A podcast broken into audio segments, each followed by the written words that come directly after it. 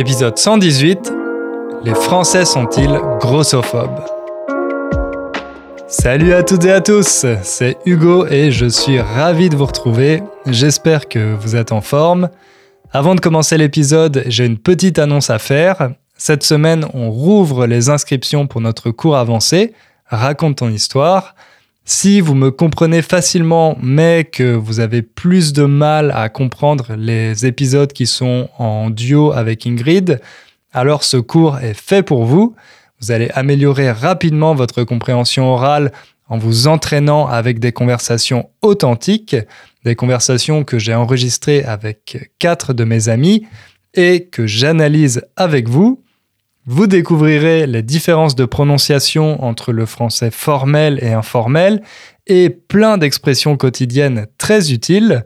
J'ai aussi inclus des leçons de grammaire sur les temps du passé, le conditionnel et les hypothèses pour vous aider à construire des phrases plus élégantes. Bref, si ce cours vous intéresse, rendez-vous sur innerfrench.com à partir de mercredi pour retrouver toutes les informations et vous inscrire. Voilà, maintenant on peut attaquer notre sujet du jour, la grossophobie. Si vous ne connaissez pas encore ce mot, on va essayer d'en deviner le sens. Vous entendez qu'il est composé de deux parties, grosso et phobie. Grosso, ça ressemble à l'adjectif gros, et phobie, ça veut dire peur, une peur. Donc la grossophobie, c'est littéralement la peur des gros. Mais en réalité, c'est plus qu'une peur, c'est une forme de discrimination. Une discrimination envers les personnes jugées grosses. Le mot grossophobie est arrivé en France dans les années 90 via les associations militantes, les associations de défense des personnes grosses, mais il est entré dans le dictionnaire seulement en 2019, donc 30 ans plus tard. Ça commence à vous donner une idée du problème. Ah oui, une petite précision concernant l'adjectif gros. Il faut faire attention parce qu'il a une connotation négative. On considère que c'est mal poli de dire qu'une personne est grosse. Si c'est une femme, on dit plutôt qu'elle est ronde, et si c'est un homme, on utilise euh, les adjectifs fort ou costaud. C'est une manière de donner un sens plus positif à la corpulence en l'associant à la force physique. Mais moi, j'ai décidé d'utiliser l'adjectif gros parce que depuis quelques années, les personnes victimes de grossophobie essayent de lui donner un sens neutre. Quand on dit que quelqu'un est grand ou petit, ça n'a pas de connotation négative, c'est une simple description. Eh bien, ça devrait être la même chose avec gros. Et c'est pour ça qu'on le place après le nom. On dit une personne grosse et pas une grosse personne parce que c'est le sens propre de l'adjectif, pas le sens figuré. C'est comme quand on dit une femme grande, on fait référence à sa taille, alors qu'une grande femme, c'est une femme qui a fait de grandes choses, une femme qui a un certain prestige. Moi, dans cet épisode, je vais utiliser l'adjectif gros de manière neutre, sans aucune connotation négative. Mais quand vous discutez avec des francophones, je vous conseille plutôt de dire ronde, forte ou euh, corpulente pour ne pas prendre de risques. Bref, pourquoi j'ai décidé de vous parler de grossophobie aujourd'hui? Eh bien parce que quand je préparais mon épisode sur les Français et la nourriture, j'en ai discuté avec ma copine et elle m'a dit que les Français avaient la réputation d'être grossophobes. Donc j'ai fait quelques recherches sur Internet et j'ai vu qu'effectivement, elle n'était pas la seule à penser ça. Pour être honnête, ça m'a pas vraiment surpris. Si vous avez écouté l'épisode sur la nourriture, vous savez qu'il y a un vrai culte de la minceur en France. Notre idéal de beauté féminin, c'est une femme mince, très mince, plus que dans les autres pays européens, par exemple. Et c'est un idéal qu'on exporte dans le monde entier avec l'archétype de la parisienne. Oui, vous savez, la parisienne, cette femme mince et élégante qui n'existe qu'au cinéma et euh, dans les magazines de mode, cette parisienne qui peut manger des croissants sans grossir et boire du vin tous les jours sans devenir alcoolique. Mais la réalité, c'est que 17% des Français sont obèses et 30% sont en surpoids. Donc, Si on les additionne, ça représente presque la moitié de la population. L'obésité et le surpoids, ce sont deux catégories définies en fonction de l'IMC, l'indice de masse corporelle. Si votre IMC est entre 25 et 30, vous êtes médicalement considéré en surpoids. Et s'il dépasse 30, vous êtes considéré obèse. Mais le surpoids n'a pas les mêmes implications pour la santé que l'obésité. Par exemple, il y a beaucoup de sportifs qui sont considérés en surpoids simplement parce qu'ils sont très musclés. C'est important de le préciser parce que les médias français ont tendance à mélanger l'obésité et le surpoids en disant que la moitié de la population française est obèse, mais euh, ça n'est pas vrai. Ce qui est vrai, par contre, c'est qu'une grande partie des Français et des Françaises ont un physique qui ne correspond pas aux canons de beauté nationaux, à notre idéal de beauté. Et plus elles en sont éloignées, plus elles ont de chances d'être victimes de grossophobie. Je dis elles plutôt qu'ils, parce que vous allez voir que la grossophobie touche principalement les femmes. Moi, je ne suis pas une femme et je suis normopondéré, autrement dit, j'ai un IMC considéré comme normal, donc évidemment, j'ai jamais été victime de grossophobie. Alors, pour mieux comprendre le problème, j'ai lu deux livres, un d'une sociologue prof à la Sorbonne et un autre écrit par une femme qui a souffert toute sa vie de grossophobie. En lisant ces livres, j'ai découvert trois choses qui m'ont profondément surpris. La première, c'est que la grossophobie existe depuis très longtemps. Je croyais qu'elle était apparue avec l'augmentation du taux d'obésité dans les pays riches, mais non. Elle est profondément ancrée dans notre histoire. Ça explique pourquoi elle est encore socialement acceptée aujourd'hui, contrairement à d'autres formes de discrimination comme la xénophobie. Ensuite, j'ai appris que moi aussi, sans le savoir, j'avais des croyances grossophobes en particulier sur ma façon de voir l'obésité. Et la troisième chose que j'ai découverte, c'est que la grossophobie va bien plus loin que les blagues et les insultes. En France, aujourd'hui, les personnes grosses sont discriminées dans quasiment toutes les sphères de leur vie. À l'école, au travail, dans les médias et même parfois dans leur famille. Bref, c'est un épisode qui m'a appris énormément de choses, aussi bien sur la société française que sur moi-même, donc j'espère que vous le trouverez utile vous aussi.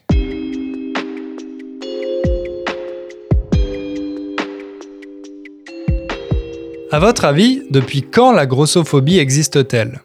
Est-ce que les personnes grosses ont toujours été discriminées ou est-ce que c'est un phénomène récent?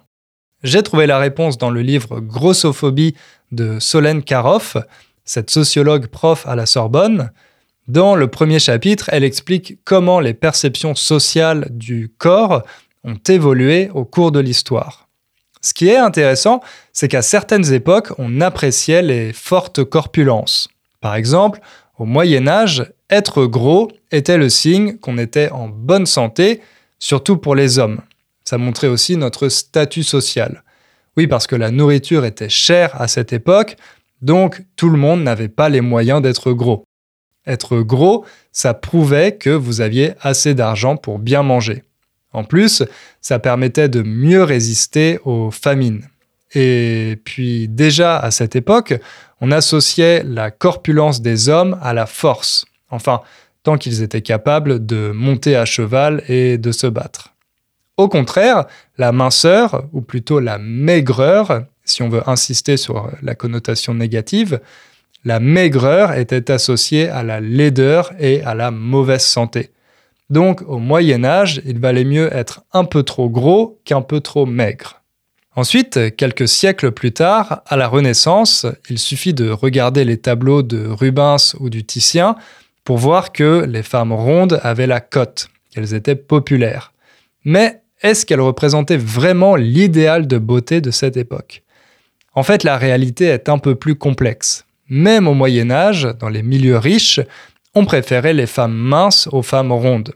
Oui, parce que la minceur était perçue comme une forme de tendresse et de fragilité, des caractéristiques associées à la féminité. À la Renaissance aussi, même si certains artistes peignaient des femmes rondes, ça ne reflétait pas forcément les canons de beauté de l'époque. C'était plutôt une forme d'érotisation du corps des femmes. En réalité, il y a toujours eu des personnes qui critiquaient le fait d'être gros. Par exemple, vous connaissez peut-être Hippocrate, le fondateur de la médecine dans l'Antiquité grecque. Hippocrate pensait déjà que l'excès de poids était dangereux pour la santé. Il a donc inventé la diététique. La diététique d'Hippocrate, c'était un mode de vie fondé sur la mesure, qu'il opposait à la démesure. Il disait qu'il fallait éviter toute forme d'excès, notamment les excès de nourriture. Donc vous voyez, déjà pendant l'Antiquité, on conseillait aux personnes grosses de perdre du poids. Mais c'était pas seulement une affaire de santé ou d'esthétique. Avec la religion chrétienne, on a commencé à donner une dimension morale au fait d'être gros. Et oui, n'oublions pas que la gloutonnerie est le septième péché capital. La gloutonnerie ou la gourmandise, c'est plus ou moins la même chose. Le glouton, c'est celui qui mange la part des autres, celui qui prive les autres de nourriture pour satisfaire son appétit. Il a un côté monstrueux qu'on retrouve dans la figure de l'ogre, ce personnage de conte qui mange les enfants. Donc, dès le Moyen Âge, être gros est devenu immoral. Plus tard, au XIXe siècle, cette moralisation de la corpulence a été renforcée par la révolution industrielle. Alors là, vous allez me dire, quel rapport entre la révolution industrielle et la grossophobie? Eh bien, grâce à la révolution industrielle, les gens ont commencé à pouvoir se nourrir plus facilement la nourriture est devenue plus accessible. Donc, pour la première fois, le peuple a eu les moyens d'être gros. Pas tout le monde, évidemment, mais on a commencé à voir des personnes grosses parmi les pauvres. Et pas seulement des hommes, mais aussi des femmes. Du coup, pour se différencier, la bourgeoisie s'est mise à faire l'apologie de la minceur. Pour les bourgeois, la minceur est devenue synonyme de valeurs positives comme le contrôle de soi, le dynamisme et l'intelligence. Et forcément, les personnes grosses ont commencé à être considérées comme paresseuses, improductives et bêtes. Bref, des personnes inadaptées aux changements rapides dictés par la révolution industrielle. Pour les femmes, c'était encore pire. La bourgeoisie a imposé l'idée que la grosseur était un signe de vulgarité, que les femmes grosses étaient vulgaires et débauchées. D'ailleurs, cette idée est encore présente dans notre langue aujourd'hui. En français, un gros mot, c'est un mot vulgaire. On dit aussi une grossièreté. Et on a l'adjectif grossier pour dire vulgaire. Bref, vous comprenez maintenant comment la révolution industrielle a renforcé cette association entre grosseur et immoralité. Mais c'est pas tout. En plus d'être immoral, être gros est aussi devenu une maladie.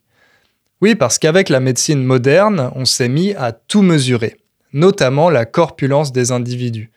Par exemple, en 1832, un statisticien belge, Adolphe Ketley, a créé un indicateur qui permettait de mesurer l'obésité, l'indice Ketley.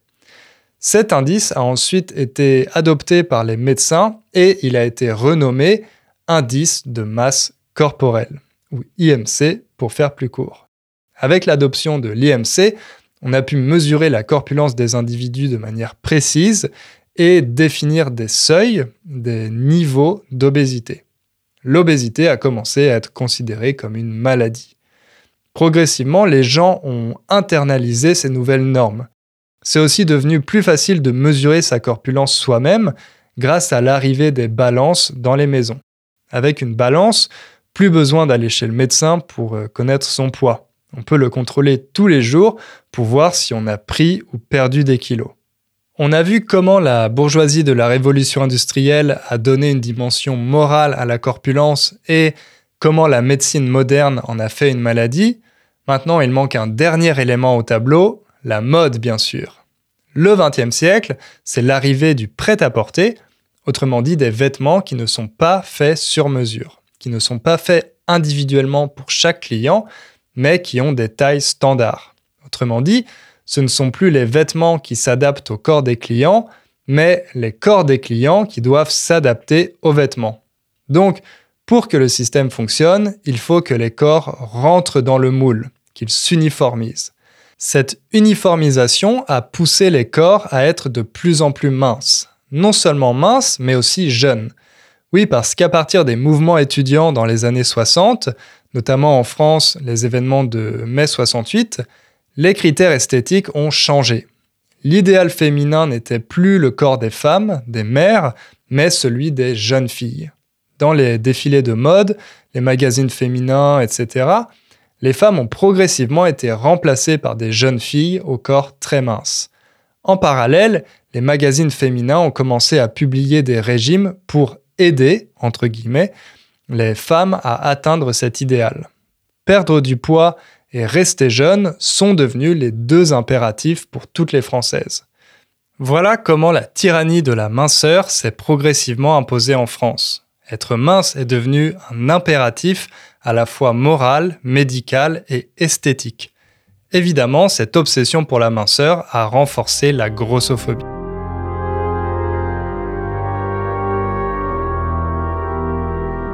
En étudiant l'histoire, on comprend mieux comment la grossophobie s'est progressivement imposée dans les sociétés modernes. Aujourd'hui, ces croyances sont si profondément ancrées dans l'imaginaire collectif qu'on ne les remet plus en question. Une de ces croyances, la plus partagée, c'est que l'obésité et le surpoids sont liés à un manque de volonté. Autrement dit, si vous êtes obèse ou en surpoids, c'est parce que vous n'arrivez pas à vous contrôler parce que vous mangez trop et que vous ne faites pas de sport. En France, la Ligue contre l'obésité a fait un sondage en 2020 pour euh, connaître l'opinion des Français sur la question et 67%, les deux tiers des sondés, ont répondu que perdre du poids est d'abord une question de volonté. Moi aussi, je croyais ça jusqu'à ce que je lise On ne naît pas grosse de Gabrielle Dédier. Dans son livre, Gabrielle Dédier raconte son histoire. Elle raconte comment elle est devenue obèse et les conséquences que cela a eu sur sa vie. Quand elle était enfant, elle était un peu forte parce qu'elle était très sportive. Mais à l'adolescence, son père et sa mère ont commencé à lui dire qu'il fallait qu'elle perde du poids. Son père était assez mince et sa mère avait des tendances anorexiques, donc il trouvait Gabrielle grosse. Ils se sont mis à lui faire des remarques sur son poids à chaque repas. À 16 ans, après sa première année de lycée, ses parents ont décidé de l'envoyer voir un médecin. Ce médecin lui a prescrit un régime draconien, un régime drastique accompagné d'un traitement hormonal. Mais ça n'a pas du tout fonctionné. Au contraire, Gabrielle a commencé à développer des troubles alimentaires. Elle allait manger en cachette le soir quand ses parents dormaient. Et elle mangeait des quantités énormes de nourriture, même quand elle n'avait plus faim. Son poids a doublé en un an. Et à cause du traitement hormonal, elle a commencé à avoir des boutons partout. Forcément, elle est devenue la risée de son lycée. Tous ses camarades se moquaient d'elle. Elle a perdu toute confiance en elle et elle s'est progressivement isolée des autres. Par la suite, elle a changé de médecin, elle est allée voir d'autres spécialistes, mais tous les régimes qu'ils lui ont prescrits ont échoué. Elle n'a jamais réussi à perdre les kilos qu'elle avait pris cette année-là et elle est tombée dans la spirale de l'obésité. Le cas de Gabrielle n'est pas un cas isolé. Comme je vous l'ai dit en introduction, aujourd'hui, quasiment la moitié des Français sont en surpoids ou obèses. On ne peut pas l'expliquer simplement par euh, un manque de volonté généralisé. Quand euh, un phénomène se produit à une telle échelle, il y a forcément des facteurs structurels derrière. Ces facteurs, vous les connaissez, on les retrouve dans la plupart des pays occidentaux, la malbouffe et la sédentarité. La malbouffe, ça vient du verbe bouffer, qui est une façon familière de dire manger. Par exemple, j'ai bouffé avec des potes hier, ça veut dire j'ai mangé avec des amis hier. La bouffe, c'est donc la nourriture, et la malbouffe, c'est la nourriture de mauvaise qualité. Le fast-food, les aliments industriels, etc.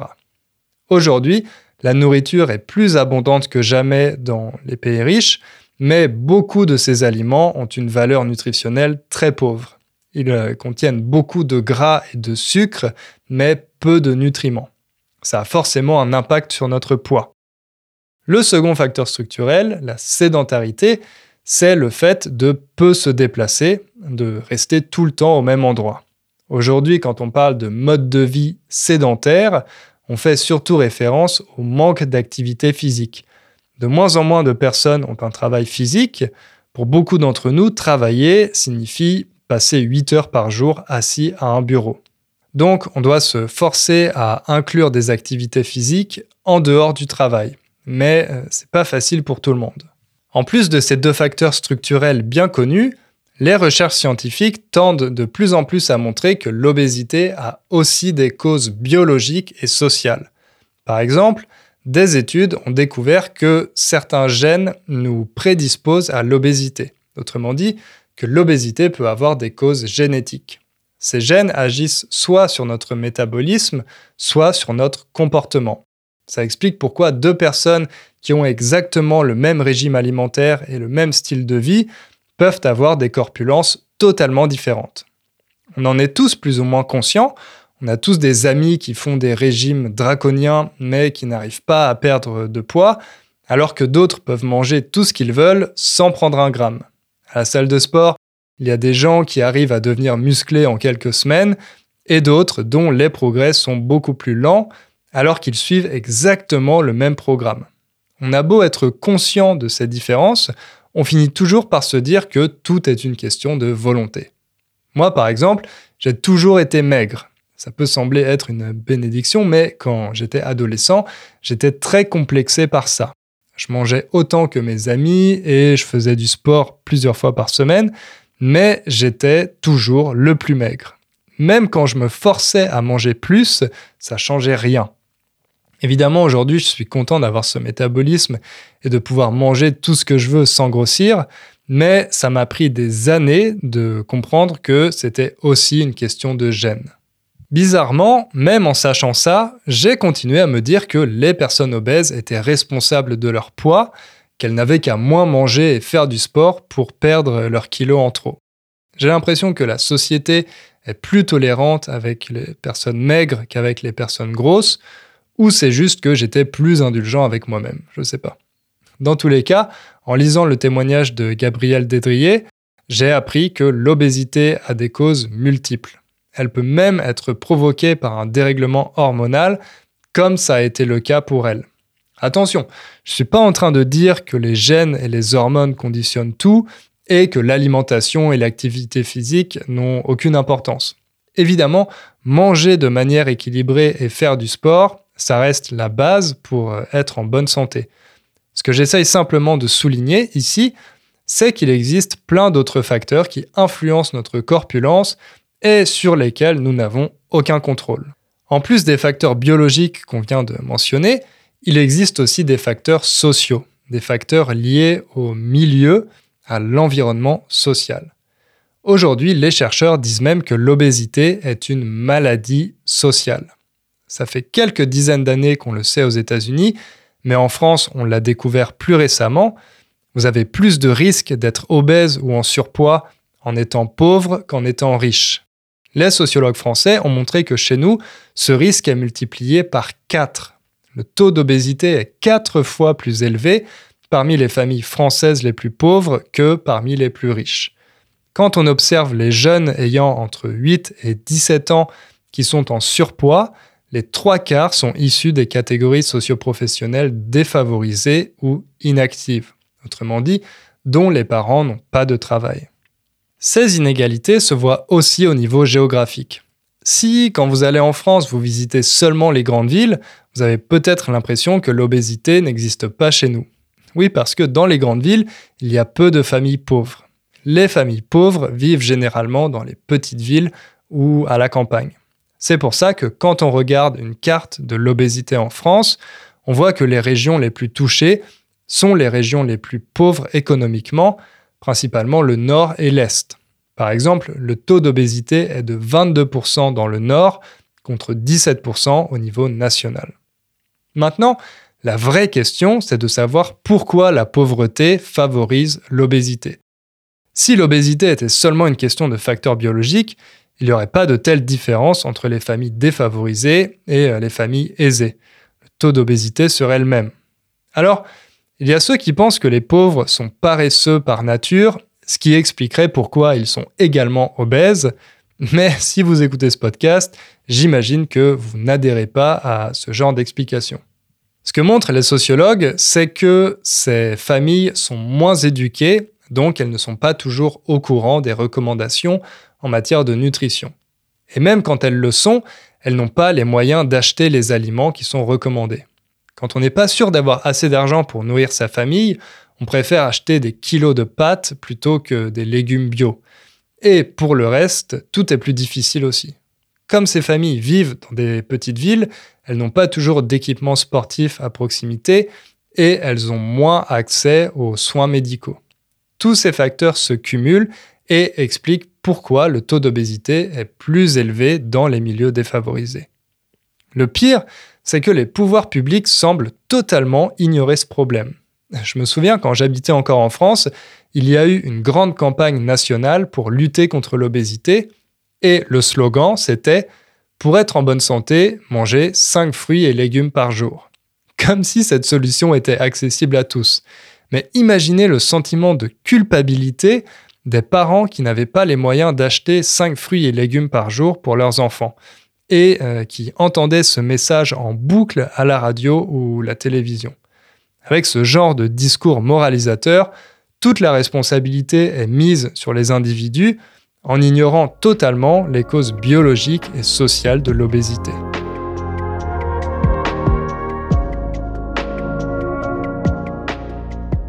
Aujourd'hui, grâce à la recherche scientifique, on sait que l'obésité est une maladie multifactorielle. Les chercheurs ont identifié plus de 110 facteurs qui contribuent à l'obésité. Mais malgré ces découvertes, les gens continuent de croire qu'être gros est un choix de vie. Et cette croyance légitime la grossophobie. D'ailleurs, un Français sur cinq pense que la grossophobie peut être positive parce qu'elle encouragerait les personnes obèses à perdre du poids. Autrement dit, faire des remarques ou des blagues à des personnes grosses pourrait les aider à maigrir. 20% des Français pensent ça, selon un sondage de 2020 réalisé par la Ligue contre l'obésité. Je ne sais pas si c'est pareil dans d'autres pays, euh, je me dis que c'est peut-être quelque chose de typiquement français, se moquer de quelqu'un pour l'aider. C'est exactement ce qu'a vécu Gabriel Dédier dans sa famille. Ses parents lui disaient par exemple Tu devrais faire plus de sport, tu manges mal, tu n'y mets pas du tien. Ah oui, ça c'est une bonne expression, y mettre du sien. Ça veut dire faire des efforts pour réussir un projet. Des efforts qui sont parfois des sacrifices. On dit aussi donner de sa personne. Quand les parents de Gabriel lui disaient qu'elle euh, n'y mettait pas du sien, c'était une manière de lui faire comprendre qu'elle ne faisait pas assez d'efforts pour perdre du poids et que c'était entièrement de sa faute si elle était obèse. Ça, malheureusement, c'est un schéma classique des parents qui créent des troubles de l'alimentation chez leurs enfants, souvent parce qu'ils ont eux-mêmes une relation compliquée avec la nourriture. Je vais citer un autre sociologue français, Thibaut de Saint-Paul, les parents responsabilisent les enfants dans leur rapport au corps et s'ils échouent, ils sont culpabilisés. Moi, c'est quelque chose que j'ai pu observer aussi dans ma famille.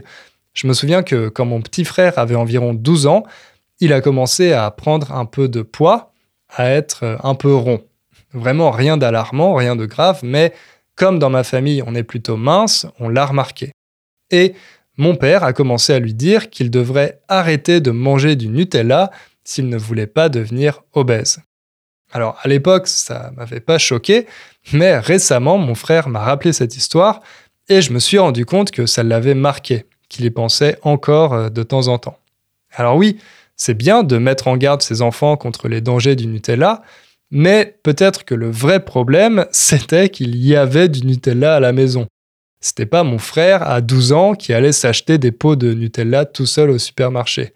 Et peut-être aussi qu'il euh, n'a pas exactement le même métabolisme que mon père ou moi. Il arrive souvent que des frères et sœurs aient un métabolisme différent. Bref, c'est seulement une anecdote, mais les enquêtes sociologiques montrent que c'est un phénomène très fréquent. Une autre conclusion importante de ces enquêtes, c'est que les femmes sont plus souvent victimes de grossophobie que les hommes. Dans l'épisode sur les Français et la nourriture, je vous avais dit que la France est un des pays où il y a l'écart le plus important entre les idéaux de beauté féminin et masculin en termes de corpulence. On aime les femmes très minces et les hommes costauds, les hommes un peu gros. Donc forcément, les hommes gros ont moins de problèmes que les femmes grosses. Il y a une pression mise sur les femmes tout au long de leur vie pour qu'elles restent minces. Ça commence très jeune, dès l'adolescence. Dans une enquête publiée il y a quelques années, la moitié des filles de 15 ans disaient qu'elles avaient besoin de faire un régime, alors qu'à cet âge, seule une fille sur dix est en surpoids. Autrement dit, d'un point de vue médical, elles n'ont pas du tout besoin de perdre du poids, mais elles veulent quand même faire un régime. Bien sûr, c'est pas seulement la faute des parents, c'est aussi celle des réseaux sociaux qui ont beaucoup contribué à donner aux jeunes filles une image négative de leur corps. Cette pression continue à s'exercer même à la maternité. Une fois qu'une Française a accouché, qu'elle a donné naissance, on s'attend à ce qu'elle retrouve son poids d'origine rapidement. Dans d'autres pays, on comprend que les mères ne retrouvent pas le poids qu'elles faisaient avant de tomber enceinte, mais en France, non. L'exigence de minceur reste la même, même après avoir eu des enfants. Et euh, ça se voit très clairement dans le monde du travail. Plusieurs études ont montré qu'en France, pour les femmes, il existe un lien statistique entre IMC et salaire. Plus une femme a un IMC bas, plus elle a un bon salaire. Autrement dit, plus une femme est mince, mieux elle gagne sa vie. Le sociologue Thibaut de Saint-Paul a une bonne formule pour décrire ce phénomène. Il dit qu'en France, pour les femmes, la minceur est un diplôme supplémentaire, un diplôme en plus. Et pour celles qui n'ont pas ce diplôme, celles dont la corpulence ne correspond pas à cet idéal de beauté, tout est plus compliqué. Trouver un travail, avoir un salaire correct et même se faire soigner. Ça aussi, ça m'a beaucoup surpris, la grossophobie dans le milieu médical. Quand j'ai lu le livre de Gabriel Dédier, j'ai été vraiment choqué de voir la façon dont certains médecins la traitaient, à quel point ils étaient méprisants avec elle. Être méprisant, ça signifie être arrogant et irrespectueux. Montrer à quelqu'un qu'on pense lui être supérieur. C'est horrible parce que quand on va chez le médecin, c'est parce qu'on se sent mal et qu'on a besoin d'aide. Mais certains médecins ont tendance à attribuer tous les problèmes de santé à l'obésité. Si vous avez un rhume, c'est parce que vous êtes obèse. Si vous avez des maux de tête, c'est parce que vous êtes obèse. Donc, au lieu de prescrire des médicaments, le traitement est toujours le même, vous devez perdre du poids. Alors évidemment, je ne dis pas que l'obésité ne provoque pas de problèmes de santé, surtout les formes d'obésité graves, il y a des risques bien connus, mais le problème c'est qu'à cause des croyances grossophobes, certains médecins ne traitent pas les personnes obèses de manière objective. Ils prescrivent tout de suite un régime sans chercher plus loin, mais parfois ces régimes finissent par avoir des conséquences bien plus graves que les problèmes de poids, comme ça a été le cas pour euh, Gabriel Dédier. Si bien qu'aujourd'hui, les sites d'associations contre la grossophobie publient des listes de médecins et de spécialistes non grossophobes et au contraire une liste de ceux à éviter.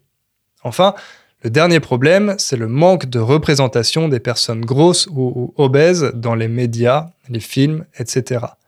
Quasiment la moitié des Français sont en surpoids ou obèses, mais on ne les voit jamais à la télévision ni dans les magazines. Et les rares fois où ils sont représentés, ce sont des caricatures.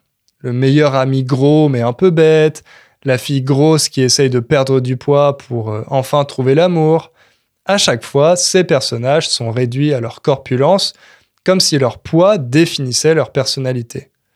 Ça fait déjà plusieurs années que ce débat existe pour euh, les personnes issues des minorités, mais pour les personnes en surpoids ou obèses, ça reste assez tabou parce que certains pensent que si on leur donnait plus de visibilité, ça banaliserait l'obésité et encore plus de personnes deviendraient obèses. En tout cas, en France, selon le sondage de la Ligue contre l'obésité que j'ai déjà cité, un Français sur trois le pense, un tiers des Français. Mais on ne pourra pas lutter efficacement contre la grossophobie tant qu'on ne donnera pas plus de visibilité aux personnes qui en sont victimes.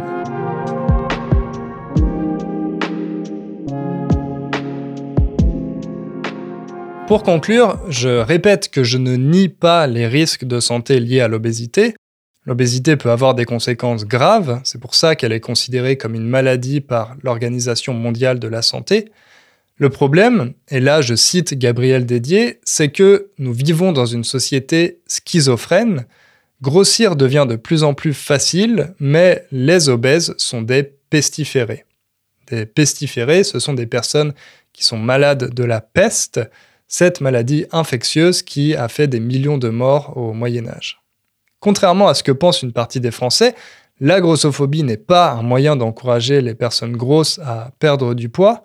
Bien souvent, elle ne fait que renforcer le problème, elle en fait une simple question de volonté individuelle, alors que, comme on l'a vu, les facteurs biologiques et sociaux jouent un rôle déterminant.